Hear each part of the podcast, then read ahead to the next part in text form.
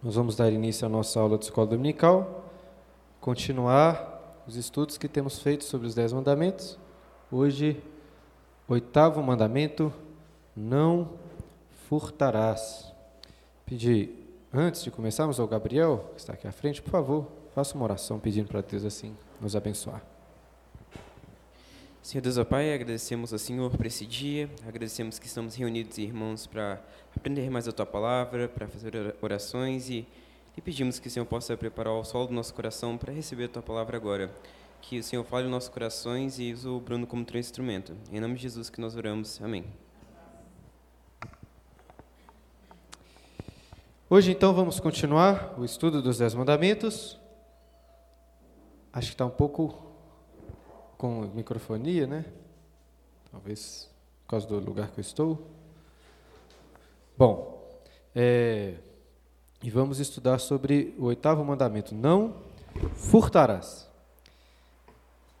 Tem uma uma parte no livro de Agostinho das Confissões, lá no segundo livro das Confissões de Agostinho, que ele reflete diante de Deus Todo o livro são reflexões e orações que ele faz né, perante o Senhor sobre este pecado, o pecado do furto, do roubo, e sobre quão terrível ele é. Aí ele vai descrevendo porquê, os motivos pelos quais este é um pecado muito cruel, muito perverso. E então, ele passa a, a contar e a confessar diante de Deus, uma vez, na sua juventude, ele cometeu este pecado. Né, violou o oitavo mandamento. É uma história até das mais conhecidas, das que ele conta lá no livro das suas confissões. Quando na juventude, junto com seus amigos, decide roubar peras da árvore de um, de um vizinho.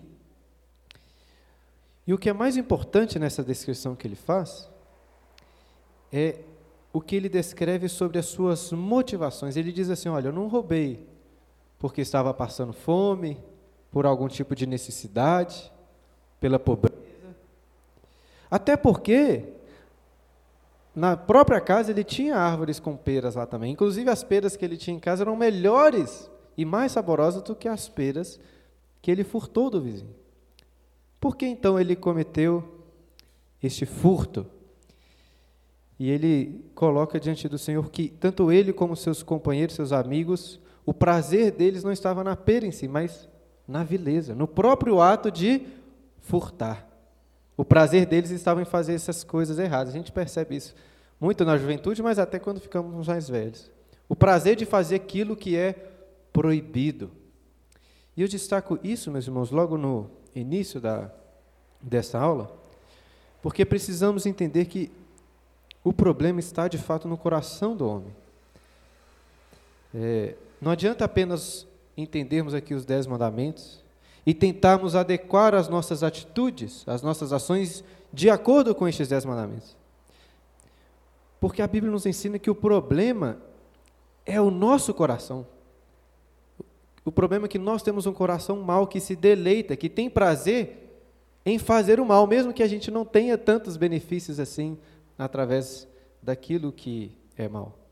Isso é importante no que, neste assunto sobre furtar, porque vivemos em um contexto em que muito se tem defendido que o furto, os roubos, são consequência de influências externas, de uma má política pública, de políticos e, sabe, instituições que não são justas e que, por causa da, do sistema de injustiça ou das condições de injustiça que as pessoas vivem, o roubo ou o furto é justificado. Tem um caso até extremo, né, daquela, se podemos chamar assim, né, filósofa é, Márcia Tiburi, quando em uma entrevista que ficou famosa, disse que existe uma lógica no assalto, não é justificando, por causa das injustiças da sociedade, justificando uma pessoa assaltar o roubo. Eu entendo por que isso acontece. E esse é um grave problema, porque por que as pessoas roubam? De fato, ela está certa em dizer que há uma lógica no assalto. Só que a lógica é: nós somos maus, nosso coração é vil. E por isso o homem rouba, por isso o homem furta. Não é por causa das condições externas. As pessoas às vezes dizem que a, a pobreza, é, a, as condições né, que, que as pessoas vivem por causa das injustiças sociais, é isso que gera a violência, o roubo. Né? A pobreza gera violência. Como se o, se, se o problema da violência fosse consertado através de medidas que as pessoas pudessem ter mais dinheiro, mais emprego, etc. Isso é um preconceito com o pobre, né? como só porque o cara é pobre ele vai roubar. Isso não é verdade. O que nós vemos é o contrário, na verdade. É a violência que gera pobreza. Os lugares, quanto mais violentos eles são, mais difíceis mais difícil é a situação ali de prosperar, de fazer comércio, de, de crescer. Enfim, o problema está no nosso coração, não podemos perder isso de vista. Só pela graça de Deus, por um novo coração, pela regeneração, podemos nos adequar a esses mandamentos, dentre os quais nós vamos estudar hoje aí o oitavo mandamento. E o oitavo mandamento sobre o furto, infelizmente, é algo que se tornou muito comum. Né? Eu creio que todos aqui já possuem experiências de furtos e roubos, experiências muito desagradáveis. Né? Algumas mais e outras menos graves, mas vivemos em um contexto em que isso é muito comum. Né? Certamente eu e você teriam muitas casas aqui para contar. Eu lembro uma vez que meus pais compraram uma bicicleta para mim, tinha acho que uns 15, 16 anos. Tinha um parcelado lá em três vezes antes de ter terminado de pagar a bicicleta, o terceiro mês da bicicleta, eu tinha sido roubado, né? Eu gostava de andar. A gente morava perto da Lagoa da Pampulha, gostava de dar voltas lá de bicicleta. Aí um dia, um grupo de pessoas injustiçadas, né, pela sociedade, de jovens assim, né? Tadinhos deles, né? Me pararam ali e roubaram minha bicicleta. Isso acontece comigo, acontece com já certamente todos têm essa experiência. Infelizmente, isso é algo que é muito comum. E o furto, este pecado proibido por Deus, é terrível. Porque, primeiro, porque ele acaba com a confiança das pessoas em seguirem sua vida. É algo que traz muita tristeza, né? Nossa, você se esforça tanto, compra alguma coisa, trabalha, e aquilo é levado assim, né? gratuitamente, fora o medo, muitas vezes, que isso traz. Inclusive, como estava falando, mina a prosperidade dos locais. Até outro dia estava conversando com o Cid, né? Estava falando que tinha de uma loja lá, né? A dificuldade que é. Às vezes você pode vender até bem, mas o, os roubos, os furtos que são cometidos inviabilizam em muitos lugares a, que, o, que o negócio prospere. O negócio em si é ótimo, se não fosse a quantidade de furtos que acontece. Então, quero destacar quão terrível é esse pecado. Creio que é um dos vamos chamar assim, dos espinhos e abrolhos mais graves do, da consequência do pecado. Quando Deus disciplinou o homem, disse que ele teria que trabalhar e seria, teria que suor, né? Só no suor do seu trabalho ele comeria o pão, tornaria o trabalho mais difícil. E, um, e a terra, né, ele fala assim, a terra produziria então espinhos e abrolhos. Se eu posso dizer assim, creio que um dos, um dos piores espinhos e abrolhos é o pecado do furto. Como que isso impede a prosperidade. Imaginem só, se não tivéssemos nos preocupar com isso, como que os trabalhos seriam muito mais próximos, né? Quanto dinheiro que nós iríamos economizar com segurança, sabe, com ter que ficar fazendo reposição de estoque que foi furtado, né? iríamos economizar muito mais dinheiro e seríamos mais próximos, né, como um todo. E se você parar para pensar, este é um pecado que está tão presente que boa parte da nossa vida é voltada para nos prevenir disso acontecer contra nós, não é mesmo? Pensa só, hoje, você acordou, saiu da sua casa, o que você tem que fazer? Você fecha, tem que trancar a porta. Você sai da porta da sua casa e ainda tem um, um portão, às vezes um, um, segurança, um sistema de segurança. Né? Na, lá na portão ou no muro da sua casa, em cima ali você tem que pagar por um sistema elétrico, um sistema de proteção. Né?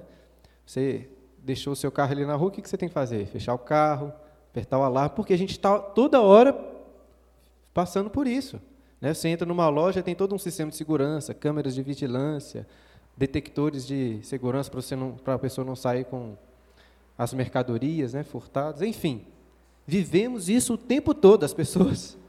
Não tem como fugirem desta realidade, que é tão terrível. E por quê? Aí eu gostaria de levantar essa pergunta. Por que Deus proíbe o furto? Né? Por que, que a Márcia Tiburi está errada, né? E os ladrões de fato estão pecando contra Deus, fazendo algo que é criminoso e mau. Em primeiro lugar, se você pensar bem, este mandamento ele assume o direito da propriedade privada, certo? Tanto o oitavo quanto o décimo mandamento, não cobiçarás, né, a casa, a mulher, a ovelha, o que for do teu próximo, nos ensinam que a Bíblia assume isso. A propriedade privada é um direito que Deus nos deu. Quando Deus criou o homem, à sua imagem e à sua semelhança, ele dignificou o homem dando a ele um trabalho para ser realizado e frutos desse trabalho para que ele possa apontar para aqueles frutos e dizer assim: Isso é meu. Deus deu isso ao homem. Mesmo antes do pecado, o homem já tinha fruto do seu trabalho pelo qual ele poderia falar assim: ó, Isso aqui é minha, minha propriedade. E não só antes do pecado, como também no paraíso, nos céus, as pessoas terão propriedade privada. Não vai ser, como alguns imaginam, idealmente uma espécie de comunismo, né, em que tudo é de todos. Isso não, não vai acontecer. Né? Não é, em um resumo bem simples, né? a proposta de, de Karl Marx, né, a perspectiva histórica dele era essa, né, que através do capitalismo muitos bens seriam produzidos, haveria uma abundância de bens. Inclusive, fazendo parênteses, né, tem gente que acha que o Marx era contra o capitalismo. Né? é porque nunca estudaram o marxismo. Na verdade, ele entendia o papel fundamental do capitalismo para que houvesse uma abundância de bens. E aí, depois né, de um processo histórico, através do socialismo, mas principalmente depois no comunismo, por causa da abundância de bens, não haveria mais propriedade. Porque teriam tantos que poderiam ser divididos, cada um segundo a sua necessidade. Mas isso é uma ilusão, isso não vai acontecer nem, nos, nem no nem na terra, né, muito menos na terra, mas nem nos céus. Não será assim. Deus instituiu essa ideia, essa noção de propriedade privada. É claro que, em última instância, tudo pertence a Deus. Tudo é dele, em última instância. Ele nos dá como mordomos. No entanto, essa, apesar de concordar que nós somos mordomos de Deus, no sentido que tudo que temos é dele, é um pouco mais do que simplesmente um mordomo, porque a Bíblia muitas, fala, muitas vezes fala de uma herança, de sermos tratados como os filhos. Porque um mordomo, estritamente falando, ele nunca. Ele não pode dizer que aquilo é dele. E eu acho que nós podemos dizer: isso aqui é meu. É como se nos fosse dada uma herança com certas condições. Deus nos dá bens para nós chamarmos de nós, só que as condições são: você deve usar esses bens, aquilo que eu tenho te dado, para a minha glória para usá-los de acordo com a minha vontade. Em certa medida, tudo é de Deus. Em última instância, tudo é de Deus. Estou negando isso. Tanto que Davi fala lá, né? Da tua mão que te damos. Mas não, isso não nos impede de falar assim que é meu, Deus me deu. Então Deus dignificou o homem, dando a ele esse direito. E por isso que o furto é algo tão terrível, porque rouba do homem isso que é algo da sua própria dignidade que Deus o deu, o fazendo como imagem e semelhança. E se formos estudar sobre este mandamento, precisamos definir o que significa furtar. O mandamento diz: não furtarás. O verbo lá no hebraico, que é traduzido por furtar ou furtarás, ele é um verbo que pode, ser, pode servir tanto para furto como para roubo. Existe essa distinção né, na, na língua portuguesa. O roubo é o, o, Fernando, que é advogado, pode me ajudar se eu errar aqui, né? Mas o furto é quando é escondido, né? Quando ninguém está vendo, certo? E o roubo é quando há uma ação direta, né? Emprego de força também, né? Um assalto, por exemplo, é uma espécie de roubo. E o furto é quando ninguém está vendo, você vai lá e. Certo?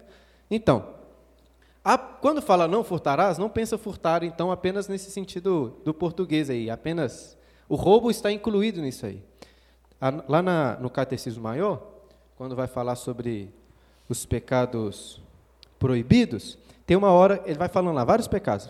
Proibido isso, proibido isso, proibido isso. Aí tem uma hora que a pergunta diz assim: E todos os outros modos injustos e pecaminosos, aí olha só, de tirar ou de reter do nosso próximo aquilo que lhe pertence. Ou seja, todos os meios injustos e pecaminosos que você tira ou que você retém para si, aquilo que é do próximo, né, aquilo que pertence ao próximo, você está cometendo o pecado do roubo. Então, é tirar ou reter, né? não entregar aquilo que é devido ao próximo. Né? Essa é a definição. E de uma forma prática, essa é uma lição que eu vou trabalhar aqui de forma bem prática, maneiras em que podemos quebrar este mandamento. O que é proibido no oitavo mandamento? Eu coloquei 14, não é uma lista, apesar de grande, exaustiva, a própria, própria catecismo coloca outras coisas aí, mas eu coloquei mais ou menos esses 14 aí. Primeiro, obviamente, é proibido o furto. Aí usando a, a, a língua portuguesa, né? essa ideia de você pegar sem alguém ver, escondido. É proibido também, obviamente, em segundo lugar, o roubo. Você assaltar uma pessoa, você tirar como eu fui roubado, né? Quando levaram a minha bicicleta embora. Se você vê também lá na lei do Antigo Testamento, isso serve para nós hoje também, é errado você roubar pessoas, não só as coisas que pertencem às pessoas, a propriedade dela, como ela mesma. Lá no Antigo Testamento existiam prescrições e leis relacionadas à escravidão. É, a gente até falou um pouco sobre escravidão quando tratamos lá sobre magistrado civil. Né? Não vou entrar nesse tema polêmico. No entanto, você vê lá que era proibido. Em Êxodo capítulo 21, versículo 16, está escrito assim: O que raptar alguém e o vender, ou for achado na sua mão, será morto. Então, isso que aconteceu muitas vezes, né? Sempre aconteceu de conquistarem, roubarem pessoas e venderem, raptarem famílias, né, ou pessoas ou filhos para venderem como escravos. Isso era considerado crime em Israel e é um pecado também. Outra outra maneira de de pecarmos contra esse mandamento. Se vocês puderem, abram lá, fazendo favor. Deuteronômio capítulo 25, versículo 13 a 16 através das fraudes.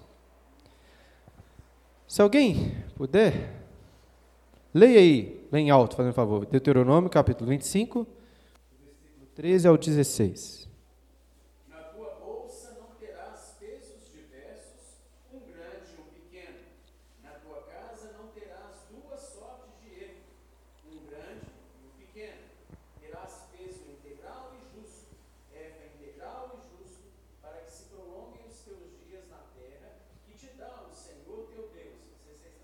Isso. Porque é abominação ao Senhor teu Deus todo aquele que pratica tal injustiça. Qual injustiça que é abominação ao Senhor? Das fraudes. Você usar balanças injustas, medidas não acuradas. É aquela história do da balança que, o, que é adulterada, né? É, isso já existia naquele tempo, né? Existe nosso, nosso também, mas é, você mudar os pesos, né? Colocar um peso lá como se fosse de um quilo, né? A medida que eles usavam lá, mas sendo que na verdade são 950 gramas, ou seja, maneira de você roubar a pessoa ou furtar sem que ela perceba, através das fraudes. Isso acontece também com mercadorias fraudulentas, quando você promete entregar um produto, sendo que não é aquilo que você de fato está entregando. Inclusive, esse é um grande perigo das, das propagandas, né? É, é difícil você entrar aí no marketing, né, trabalhar no marketing e ser cristão, porque você tem que ser honesto. Você não pode prometer uma coisa que o produto não entrega, né? Porque a gente vive num contexto que muitas vezes mentir nessa área é algo que é entendido como natural. Mas é muito desagradável. E sabe quando você vê uma propaganda ou lê sobre um produto e compra na expectativa de ser exatamente aquilo, mas quando chega é algo completamente diferente, né? É igual quando você compra um hambúrguer no McDonald's, né? Aquela foto maravilhosa, você vê o hambúrguer na sua frente, é aquilo é uma fraude, né? Praticamente. O hambúrguer muito inferior ao que parece na foto, né? Assim, claro que é uma questão mais sutil, mas entenda o que eu quero dizer. Essas, isso são fraudes. É, por exemplo, quando você também vai vender alguma coisa e esconde ou vela problemas. Isso acontece muito com carro. É, recentemente eu tive que trocar de carro. Estava querendo vender o meu e comprar outro. E assim, infelizmente a gente vive num contexto que a gente toma por certo que as pessoas vão querer nos enganar, passar a perna. É certo, né? Então você tem que tomar todos os cuidados possíveis, porque a pessoa, se tiver qualquer problema, ela não vai te falar. Você que tem que ir lá. Eu, por exemplo, que vendi meu carro. Talvez você possa me chamar de um péssimo vendedor. Eu sou mesmo, mas assim, eu era sincero. Falei assim, ó, eu conheço meu carro. Meu carro eu estou vendendo por tanto, porque ele tem isso, isso, isso. Falava tudo que tinha errado no carro. batido. Mesmo que, ah, mas e se a pessoa não percebesse? Mas eu não quero vender para ela, ela depois descobrir. Então falava tudo. Eu acho que tinha que ser assim, você tem que ser honesto, está vendendo um carro, tem que ser, né? A pessoa pergunta assim, como é que o carro está? Assim, está ótimo. Ah, tá bom, mas tem isso, tem isso, tem isso. Acho que nós, como cristãos, devemos entender que querer, sabe? Porque você não está mentindo, né? E às vezes o pessoal fala, ah, não estou mentindo. O cara não percebeu, né? Mas se você está vendendo um produto, você tem que ser sincero com aquilo ali, né? Se ele perguntou se está tudo bem, né? esclareça. Seu, não, meu carro já foi batido, consertou, aí, ó, onde que foi consertar? Tá bom? Não sei, você avalia aí. Né? É claro que se tem problemas que você não sabe, você não sabe. Né? Isso acontece também, não tem como saber de tudo. Enfim, devemos evitar esse tipo de, de, de pecado também. Uma quinta forma, uma quinta maneira de pecarmos, é o que é proibido, usar dinheiro alheio. Isso é muito comum quando é, trabalhamos ou estamos envolvidos em instituições, quaisquer que sejam. Por exemplo, uma instituição como uma igreja, ou uma instituição do seu trabalho, quando você junta dinheiro das pessoas para um determinado fim. É, você vai comprar, é, juntar dinheiro das pessoas para fazer um churrasco. É fácil você querer usar aquele dinheiro para, talvez, comprar uma coisa que está faltando para sua casa, né? Usar o dinheiro da, da tesouraria para comprar um carro novo, por exemplo, ou uma casa nova, isso seria pecado. Você está usando o dinheiro que é da igreja, que é para usado para determinados fins, para se beneficiar com isso. E assim, o Senhor Jesus ensinou algo muito importante, que aquele que é fiel no pouco, também é fiel no muito. E aquele que não é fiel no pouco, também não é fiel no muito. Às vezes, com pequenas quantias, nós temos uma, assim, uma tolerância maior, sendo que é muito grave. Sabe, se eu vou, sei lá, vou, vou fazer o lanche lá, comprar as coisas para o lanche do encontro de homens. Eu tenho que comprar exatamente aquilo que vai ser usado. Né? Eu não posso misturar, vai que naquela notinha lá eu apresento alguma coisa que eu vou usar para a minha casa. Entendeu? Isso, é, entende o que eu querendo dizer? São maneiras de você, sem ninguém saber, com pequenas coisas, estar pecando contra o Senhor, usando dinheiro alheio né, para outros fins. Em sexto lugar, quando você rouba de Deus. Olha o que o Senhor disse lá em Malaquias, se você puder, abra lá fazendo favor também. Malaquias capítulo 3, versículo 8. Malaquias 3, 8. Quero pedir, se alguém puder também fazer um favor. Quer dizer, eu vou ler aqui, porque é bom que fica gravado aí na, no áudio. Malaquias 3, 8. Roubará o homem a Deus? Todavia vós me roubais e dizeis: Em que te roubamos? nos dízimos e nas ofertas. O profeta Malaquias está exortando o povo. E nesse contexto está dizendo assim: ó, vocês roubam a Deus. Aí o povo pergunta: como assim nós temos roubado? Em que, em que temos roubado? E o Senhor diz: nos dízimos e nas ofertas. Eram obrigações deles para com o Senhor devolver dízimos de várias coisas, entregar a, ao Senhor diversas ofertas. E quando não faziam isso, deixavam de entregar ao Senhor aquilo que era devido, estavam roubando a Deus. Nesse sentido, todas as vezes que deixamos de cumprir com os nossos compromissos financeiros com o próprio Senhor, com a própria igreja, estamos em pecado. Aqui na nossa igreja nós já tivemos uma aula sobre isso, explicando que não estabelecemos uma taxa obrigatória. Mas todos os membros da igreja têm esse compromisso. Né? Se você é membro da igreja e não contribui, a não ser que você está trabalhando, né? tem que ser proporcional. Se você não está trabalhando, não ganha dinheiro nenhum, você pode até dar 100% do que você ganha, né? que é nada. Mas você tem um compromisso. E se você não atende esse compromisso, você está roubando o próprio Deus, que é o dono deste lugar, que é o dono da igreja. Então, igual aconteceu naquele contexto, pode acontecer hoje também. No entanto, roubar a Deus acho que pode se estender para um sentido ainda mais geral, porque sempre quando usamos nossos recursos que nos foram dados por Deus, dos quais nós somos mordomos, para e usamos eles sem estar de acordo com os princípios bíblicos, estamos roubando a Deus.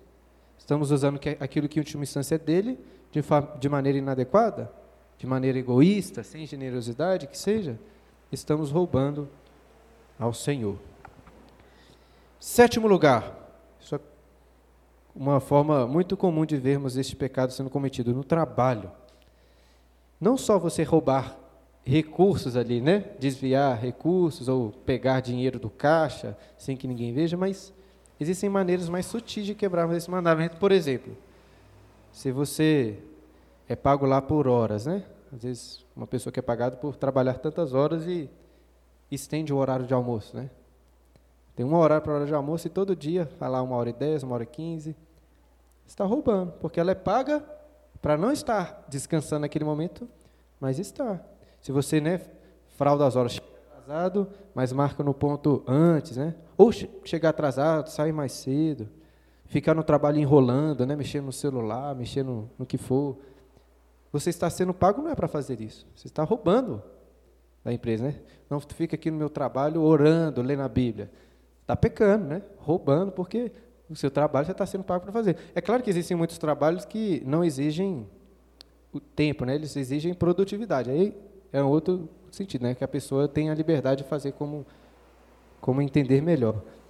Mas quando você é pago para estar ali fazendo uma coisa e está fazendo outra, perceba que você está roubando, furtando né, do seu empregador. Por exemplo, no meu caso, sou pastor, eu trabalho para a igreja. É, não é um trabalho como esses que a gente vê com comercial, né, essa ideia de empregador-empregado, mas eu, eu estou aqui servindo a igreja. Né, e, e a Bíblia mesmo ensina que isso deve ser, quando possível, né, remunerado. Agora, se eu fico lá na minha casa dormindo, né, assistindo televisão, vendo filme, enrolando, preparando um sermão, uma aula meia boca, copiando, além de estar pecando contra outros mandamentos, estou furtando também, estou roubando a Deus os irmãos aqui da igreja que esperam. Estou dando esse exemplo para que você possa refletir sobre os seus próprios casos também. Oitavo, oitavo lugar, muito importante. Quando somos infiéis nos compromissos, ou poderia dizer até que nos contratos que nós fazemos. Você faz um contrato, um compromisso de compra e venda ou de prestação de serviço, e você entrega menos do que você falou que entregar. Ou você entrega um produto inferior, ou você entrega um produto atrasado. A pessoa te contrata para você fazer um determinado serviço em dois dias, em cinco dias, em cinco meses. Ela, o seu Joaquim lá na, no ramo da construção deve passar isso toda hora, né? Porque pedreiro é mestre fazer isso. Vou te entregar em 30 dias, aí entrega em 60, né? Isso é uma maneira de você roubar a pessoa, porque ela está te pagando para ser cumprido em determinado tempo. E tempo, nós sabemos muito bem que tem um valor financeiro atrás disso aí. Você perde recursos quando determinada coisa atrasa. Então, atrasar, não cumprir os contatos assim como combinados, são formas de nós estarmos roubando. O outro lado é verdadeiro também. A pessoa que contrata e enrola para pagar, não paga o que é devido, está pecando. Porque, como definimos aqui, o pecado não é apenas tomar do outro, mas se você retém aquilo que pertence ao outro, você está também pecando. Lá na carta de Tiago, de Tiago, né, Tiago diz assim, capítulo 5, Tiago 5, 4. Eis que o salário dos trabalhadores que ceifaram os vossos campos e que por vós foi retido com fraude, está clamando. E os clamores dos ceifeiros penetraram até os ouvidos do Senhor dos Exércitos. Tiago está exortando as pessoas, alguns ricos do contexto da igreja, que tinham contratado as pessoas para ceifar, para trabalharem para eles, e não tinham pagado, tinham retido aquele valor. Ele não explica aqui o motivo. Isto é pecado também contra o oitavo mandamento. Uma nona, em nono lugar, uma nona forma de quebrarmos esse mandamento, quando somos preguiçosos. Quando deixamos de trabalhar e ficamos dependendo das outras pessoas. Quando temos condições de trabalhar, mas somos preguiçosos, aí nossos familiares, às vezes a igreja, fica naquela obrigação, né? Ou fica né, constrangida a ajudar aquela pessoa. Isso é pecado também, quando você, por causa da preguiça, está sendo ajudado por outras pessoas. Tanto é assim que lá em 2 Tessalonicenses, quando Paulo percebe algum problemas nesse sentido, pessoas que estavam esperando tanto vir o paraíso que tinham parado de trabalhar. Falaram assim, não, o céu vai vir, vou trabalhar, vou ficar... Ele fala, ele os exorta a trabalharem, dizendo, inclusive assim, olha, nós ordenamos isso, ordem do apóstolo Paulo, 2 Tessalonicenses 3,10. Se alguém não trabalhar, também não coma. Porque a preguiça, é, tem um, um livro que estou lendo sobre os Dez Mandamentos, de A.W. Pink, que ele diz exatamente o seguinte: a preguiça é uma espécie de roubo. Ela faz o papel do zangão e leva o resto da colmeia no sustentar. Parece que, eu não entendo muito bem aí de colmeia e abelhas, mas parece que o zangão não é trabalhador igual as abelhas, né? fica lá só se alimentando. Aí está falando a ideia é essa, né? O preguiçoso é aquele que fica lá tranquilo e os outros trabalhando para ele. Isso é um pecado também contra o mandamento. Continuando, décimo lugar. Importante, hein? Quando você pega emprestado uma coisa e não devolve, isso é pecado também, né? É, se você pegar um dinheiro emprestado, fala que vai pagar e não pagar. Se pegar o bens de uma pessoa, pegar um livro né, de uma pessoa e não devolver, contar aí na sua listinha de pecados. Isso é errado. É, nós devemos preocupar com isso. A minha esposa, a Clara, ela é, ela é muito, muito séria com isso. Lá em casa é até difícil. Tem uma coisa que não é, que não é nosso lá, ela já fica doida tentar devolver. Tem uma outra motivação, porque como que ela que cuida e organiza das coisas, tudo que não é nosso você não pode guardar, não tem um lugar para guardar. Como ela quer ver a casa organizada, ela não quer ver uma coisa alheia lá. O que, que eu vou fazer com isso? Eu não posso guardar porque não é meu, mas eu tenho que devolver. Aí ela fica doida para devolver, para não ficar no meio da casa lá. Mas independente da, da motivação, o que nós pegamos emprestado, sejam bens, sejam empréstimos, é recursos, nós devemos devolver. Se não fizermos isso, é mais ou menos uma infidelidade nos compromissos. Né? Você pega algo emprestado na, no compromisso de devolver. E você está pecando contra este mandamento também. Agora, por outro lado, quando fazemos cobranças indevidas, também estamos pecando contra este mandamento. Por exemplo, pensa na questão do empréstimo emprestar dinheiro para as pessoas ou né, se tornar um fiador, isso é uma dificuldade, porque se você ler lá o livro de Provérbios, você verá diversos provérbios instruindo sobre o grande perigo de ser fiador e de ficar emprestando dinheiro para as pessoas. Por quê? Porque você acaba constrangendo, você fica dominando aquela pessoa. Eu entendo o seguinte, irmãos. A, a, estou excluindo aqui, estou, estou falando de empréstimos entre irmãos, ok? É, emprestar para uma empresa, né? Tipo assim, investir o seu dinheiro é outro assunto, né? Mas se você vê um irmão em necessidade, qualquer que seja, você empresta um dinheiro para ele, eu entendo o seguinte, você tem que estar disposto a dar aquilo para ele, você não vai cobrar, não. Não é pecado. Você emprestou dinheiro a pessoa que estava em necessidade, ela não conseguiu te pagar e você fica cobrando, você está pecando também. Igual quando, é, no caso de fiança, né? eu entendo assim, se você vai ser fiador de uma pessoa, o provérbio até orienta a não fazer. Porque se você fizer, eu acho que você tem que estar disposto a pagar. Né? Eu sou fiador do aluguel lá do Fernando, por exemplo. Não sou não, mas imagino que eu fosse. Ao Fernando, por qualquer motivo, porque ficou desempregado, porque não está tendo dinheiro, ou porque está é um preguiçoso. Não pagou, eu tenho que pagar. Eu posso até conversar com ele, São Fernando. Tem que pagar e tal. Ele, de boa vontade, poderia me pagar novamente, mas eu não posso cobrar. Eu entendo assim, que a Bíblia nos orienta, se você for emprestar algo, não conte com aquele dinheiro, não. Entendeu? Você, se diz, né? Quando você empresta para o banco, faz um empréstimo, tudo bem, você conta com aquele dinheiro, porque existem regras para isso. Mas você empresta para um irmão, é importante você não conte com aquele dinheiro, porque se ele não te pagar, pode ser que ele esteja pecando. Mas não é seu dever, você não pode ir lá e exigir isso. Uma cobrança indevida, eu creio que é um pecado também. Entenderam esse ponto? Faz sentido? Continuando. Não pagar taxas ou impostos devidos. Já quando a gente estudou aqui sobre o estado civil, eu expliquei para os irmãos sobre a importância dos impostos, né? Até disse para os irmãos que no meio libertário, anar anarcocapitalista ou anarquista, o pessoal fala que imposto é roubo. Existe uma lógica por trás disso, porque, em certo sentido, o que é um imposto do governo? Né? Se você não pagar, eles vão te prender, né? vão tomar seus bens. Você não quer pagar se você acha injusto, o que você vai fazer? É quase como se ele estivesse te assaltando, falando assim, ou você me dá esse dinheiro, ou você vai ter prejuízos muito graves. Eu lembro até que expliquei para os irmãos por que eu acho que, apesar dessa semelhança com o um ladrão, isso não é necessariamente aplicável ao magistrado civil. Por quê? Porque Deus deu essa autoridade a eles. Eu fiz até uma relação com a vingança.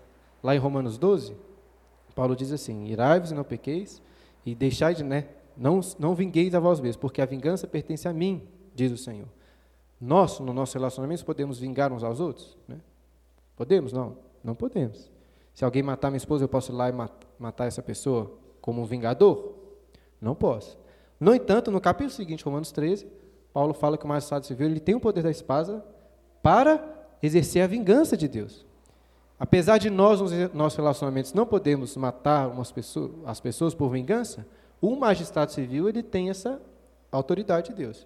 Da mesma maneira eu entendo os impostos, né? Apesar de eu não poder cobrar impostos na força de outras pessoas, que seria roubo na minha relação, eu não posso ficar cobrando imposto das pessoas aqui. Mas o magistrado civil, creio que ele tem esse poder. No entanto, para não defender muito o governo assim, né?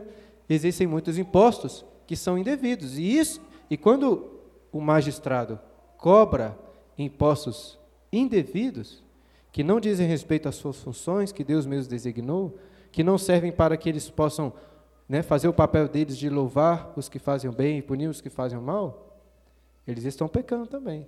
Cobrar impostos indevidos é errado. Inclusive o governo brasileiro aí terá de responder muito diante do Senhor, né, os responsáveis por cobrar tantos impostos indevidos. São indevidos. Estão, não em todos os aspectos, mas eu não tenho medo de dizer que estão sim, roubando através de impostos. E pior, para mim o pior, é através da inflação. Quando o governo imprime dinheiro. Imprimir dinheiro, irmãos, é furto, é roubo. A mão armada, escancarada. Devia ser um crime isso. Eu não entendo como que todos os governos. Eu não entendo. O que, que, o que, que é quando. Vamos supor que o governo brasileiro decide imprimir um trilhão de novos reais. O que acontece? O Brasil fica um trilhão mais rico? Não. As pessoas ficam um trilhão mais pobres, porque o seu dinheiro passa a valer menos. Imprimir dinheiro nada mais é do que cobrar um imposto sem ter que ir lá na sua casa, sem ter que tirar do seu bolso aquele dinheiro. Enfim, deixa o Estado civil para lá, né? São formas erradas de nós é, pecarmos contra o Senhor, né? Se Deus algum dia que levantar algum político que defenda lá, parar de cobrar imposto, parar de imprimir dinheiro, né? acabar com essas medidas do governo aí. Enquanto isso, nós ficamos só orando mesmo. Por fim, irmãos, quando roubamos a honra que é devida a outras pessoas. Isso acontece principalmente no nosso relacionamento com Deus, quando nos gloriamos, quando nos ensoberbecemos, estamos roubando a glória que é devida a Deus. Quando nós, como eu sou bom em ter feito determinada coisa, estamos roubando de Deus a sua glória. Mas fazemos isso também nas nossas relações com os próximos. Né? Se tomamos para si uma reputação, uma glória que não é nossa, estamos roubando isso de outras pessoas.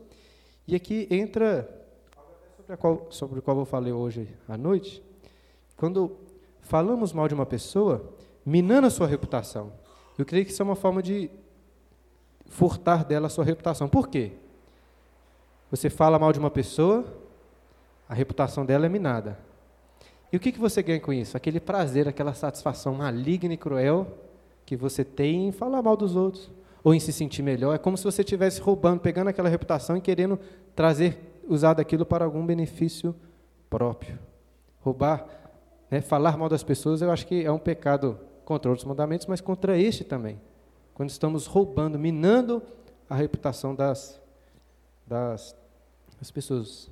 Isso é um pecado contra o Senhor. É, existem outros pontos que a gente poderia tratar, por exemplo, o plágio, né? É uma forma de você roubar é, uma ideia de uma pessoa, né? A pessoa escreveu um livro, aí você coloca lá no seu, né? O Humberto vai ler lá um TCC e o cara pegou uma ideia, copiou vários artigos, ele está roubando a ideia de outras pessoas, né? De um, de uma, uma TCC não, né? Monografia, como que chama? É, tese, né? De doutorado. Se a pessoa está roubando a ideia de outras pessoas, ela está furtando.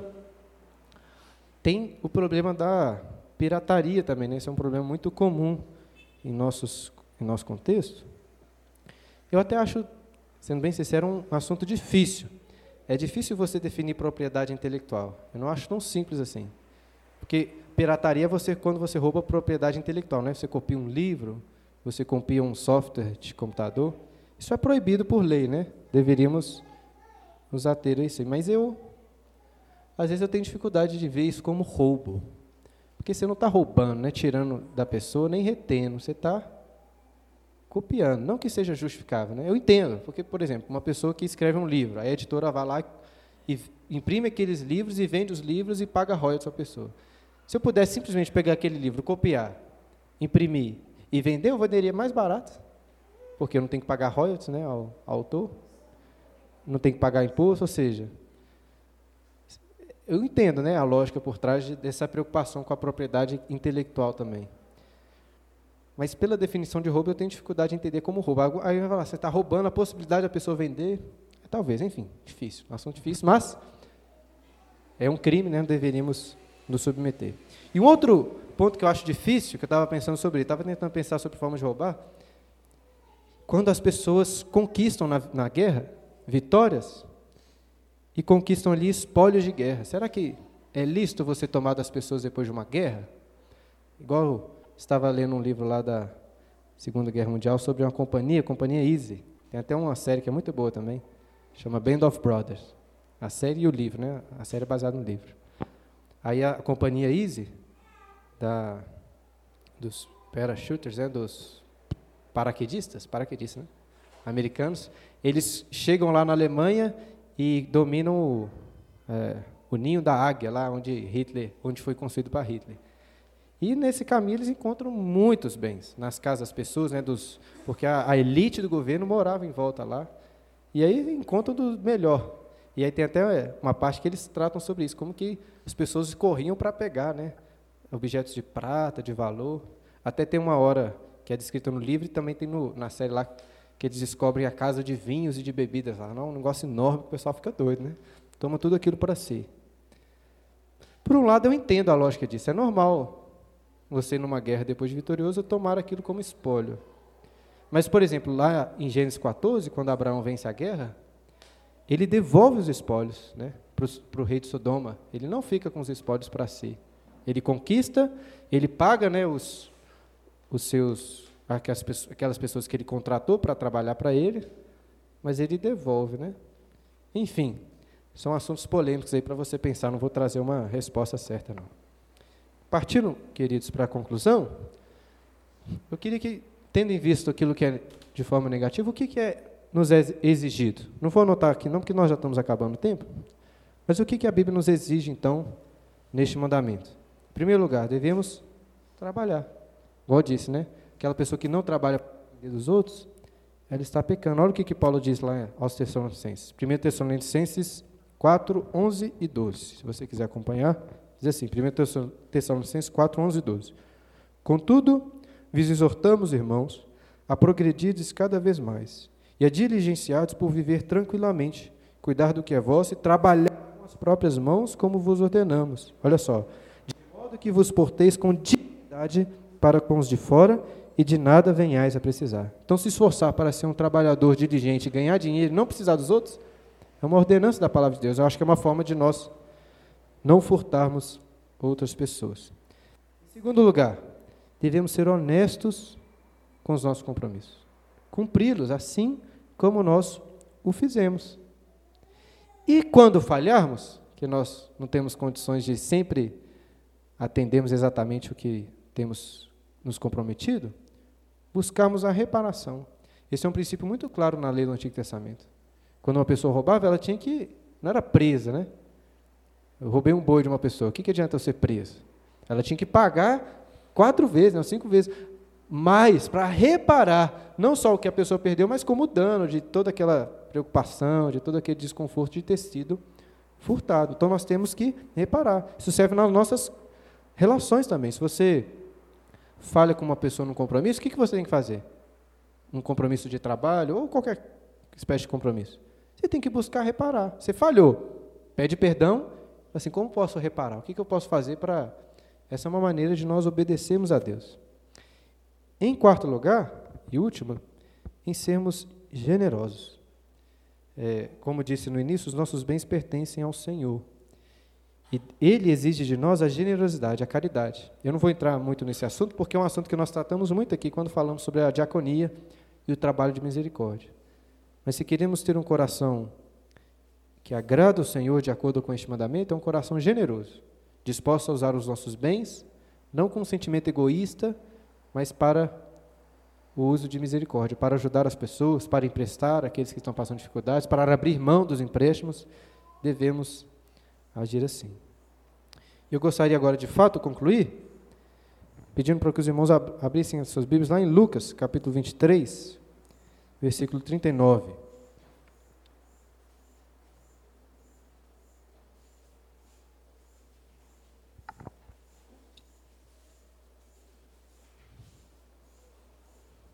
Ah, irmãos, esqueci de um ponto aqui. Podem abrir, mas só voltando a, a este tópico anterior, tinha anotado aqui o que é requerido também de nós. Tenho falado muito sobre buscar de Deus galardão, né? E a Bíblia nos ensina isso, que devemos nos preocupar, acho que nós, é, até o Catecismo fala sobre isso, né? Nós obedecemos a este mandamento quando buscamos juntar tesouros, não aqui na terra, mas juntar tesouros nos céus, né? onde a traça não corrói, onde né, a, a, ferrugem não corrói, a traça não come, né, como o Senhor Jesus nos ensina. É uma aposentadoria garantida aí, né? Imagina um, um desses coachings financeiros dizendo assim, ó, eu prometo para você uma renda eterna para sua aposentadoria, para você nunca mais ter que se preocupar, ninguém vai tomá-la de você, nunca vai acabar. Seria muito bom, né? Em certa medida é isso que a Bíblia nos oferece. Então, uma forma de guardarmos esse mandamento também é nos esforçamos para acumular tesouros não nessa terra, nos céus. Abriram aí? Lucas, capítulo 23. Eu queria concluir com este texto, irmãos, porque o Senhor Jesus, a Bíblia nos ensina que ele foi crucificado ao lado de dois ladrões. Aí em Lucas, o termo que é usado é malfeitor. Se a sua Bíblia é igual a minha, né? deve estar em malfeitor, não é isso? Só que você olhar nos outros textos paralelos, em Marcos e Mateus, você vai ver eles falando que eram ladrões. Era, malfeitor é um termo mais geral, e os outros mostram qual que era a, a malfeição que eles cometeram, posso dizer assim? A ação má que eles cometeram, que foi do furto. Eram ladrões que foram presos ao lado de Jesus. Eu queria concluir com esse texto, por quê? Porque, irmãos, não podemos estudar este mandamento sem considerarmos que nós, de uma maneira ou outra, Quebramos esse mandamento. E nós somos também como esses ladrões. É, não, não acho que isso é um propósito do evangelista, né? Mas eu, eu fiquei pensando que muito forte, né? Dois ladrões assim ao lado da cruz.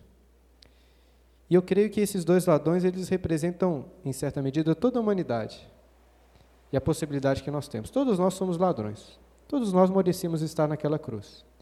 Mas existem duas possibilidades para a sua vida, que são representadas exatamente por esses dois ladrões. A primeira é a seguinte, é no versículo 39.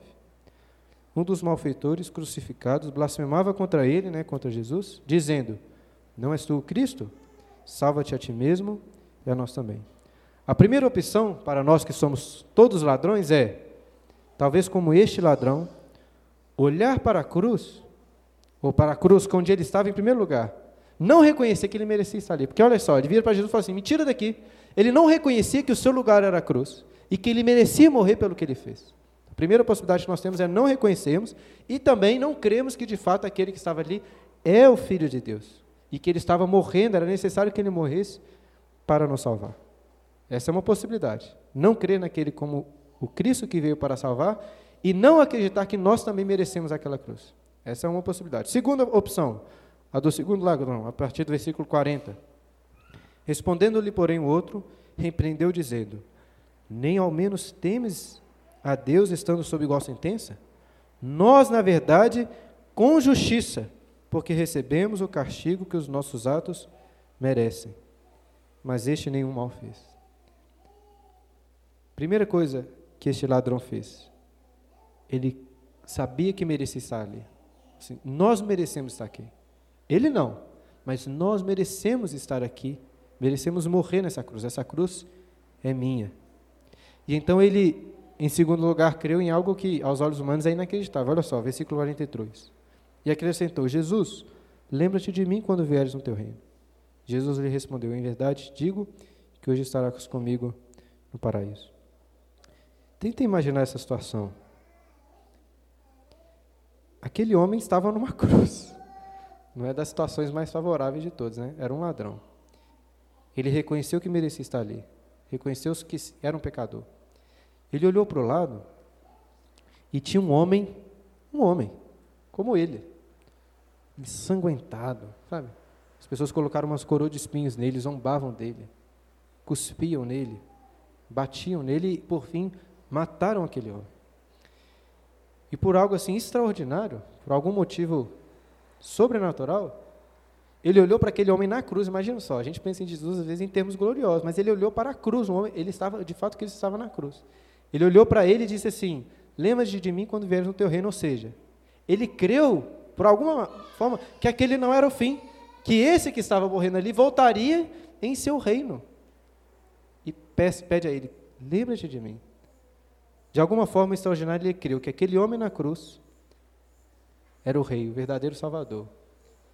E ele criou naquilo que Paulo chama da loucura da cruz, né? a loucura do evangelho, aquilo que Cristo fez na cruz. Enfim, irmãos, somos todos ladrões, nós merecemos a cruz como estes dois homens.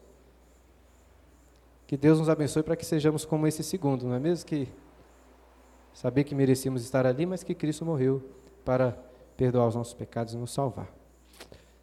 Fim. Eu vou passar agora para perguntas. Alguém tem alguma dúvida, alguma pergunta a fazer sobre esta aula? Alguém gostaria de fazer alguma pergunta? Não? Nenhuma dúvida? Alguém aí? Algum, pode fazer um comentário também se alguém quiser compartilhar alguma coisa, César.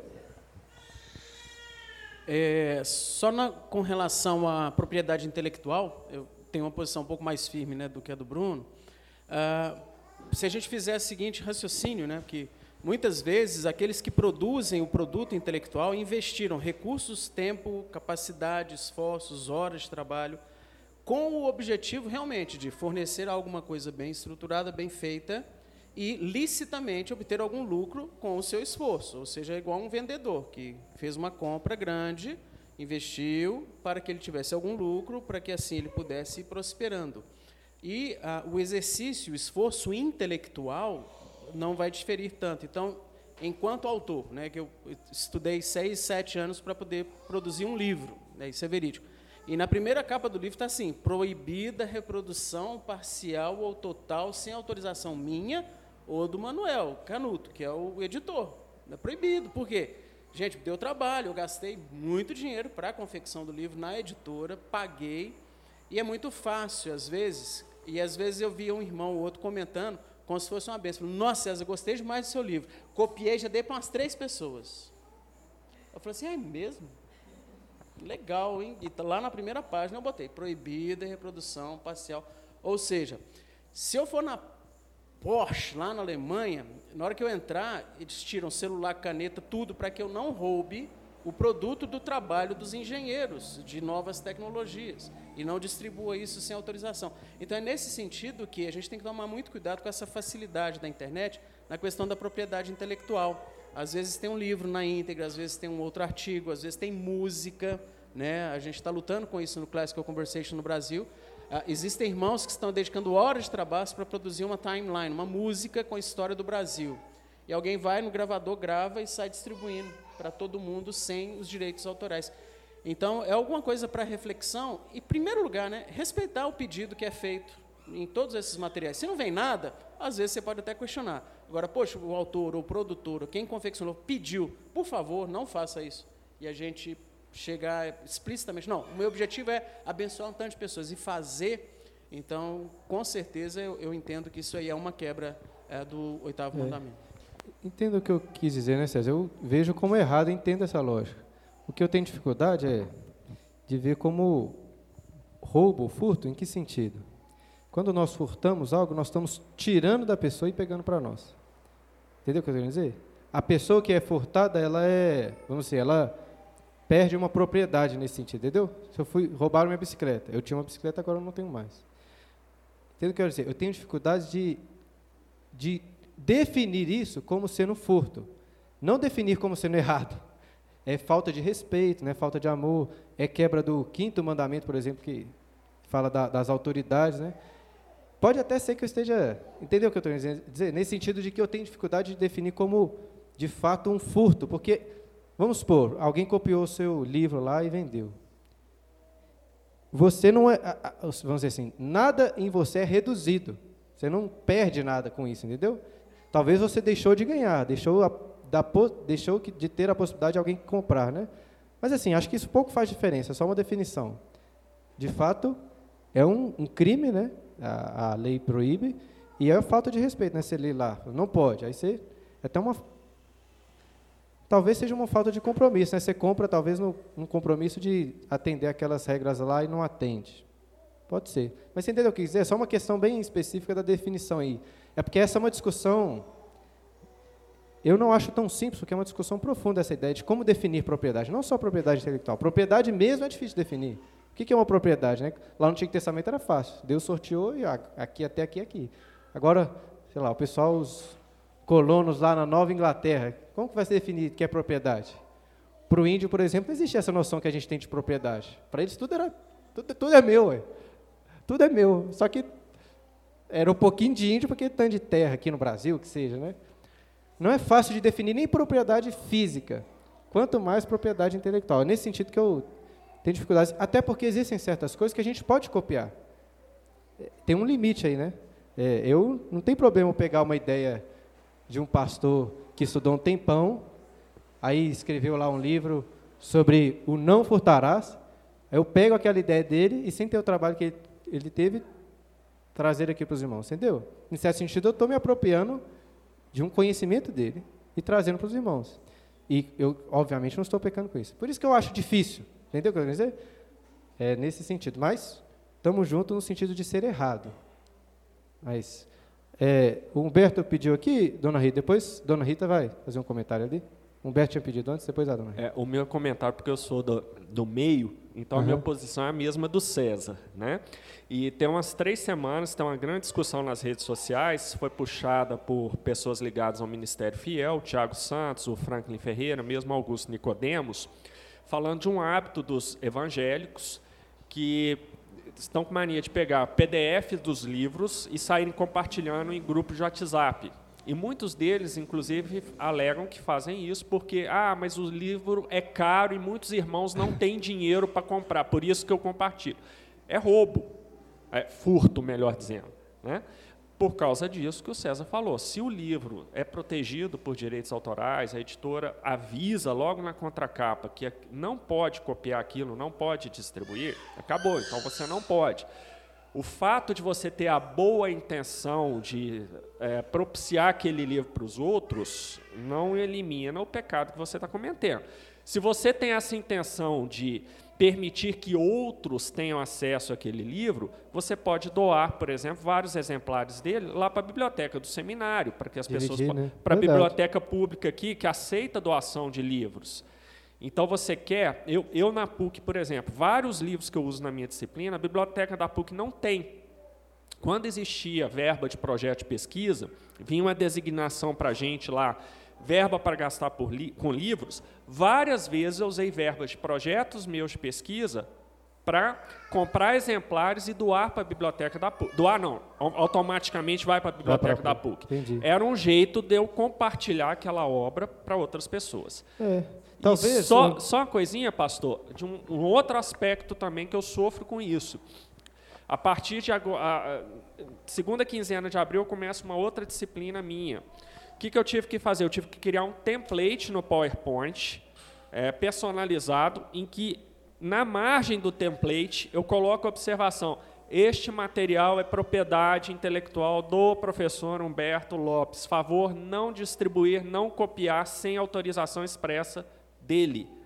É, e agora todos os meus slides vêm com essa observação. Por quê? Porque eu já vi pessoas e já tive relato de pessoas usando os meus slides com tudo que eu tinha escrito como se fosse dele. Não foi, fui eu que fiz aquele slide. Quer dizer, é complicado isso, né? É, é um pecado no mínimo da mentira, né? Se você traz como seu.